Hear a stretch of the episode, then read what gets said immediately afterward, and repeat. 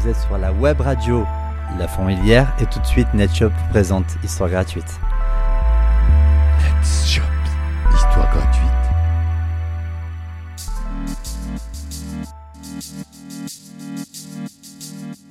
Salutations, je suis Nest Chops. Bienvenue dans cet épisode pilote d'Histoire gratuite.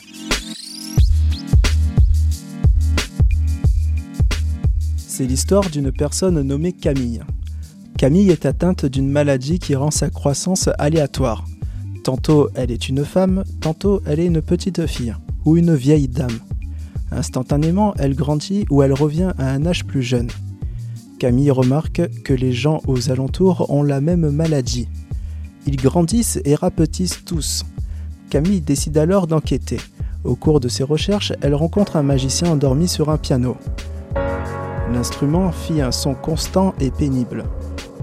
Le mage, sans le vouloir, avait sa tête et ses bras sur les touches du piano. Camille réveille alors le magicien.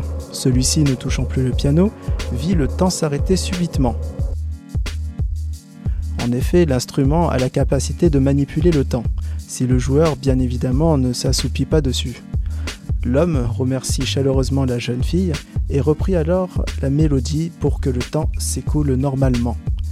Et c'est avec un sourire radieux Camille reprend sa route dans la même direction que le vent.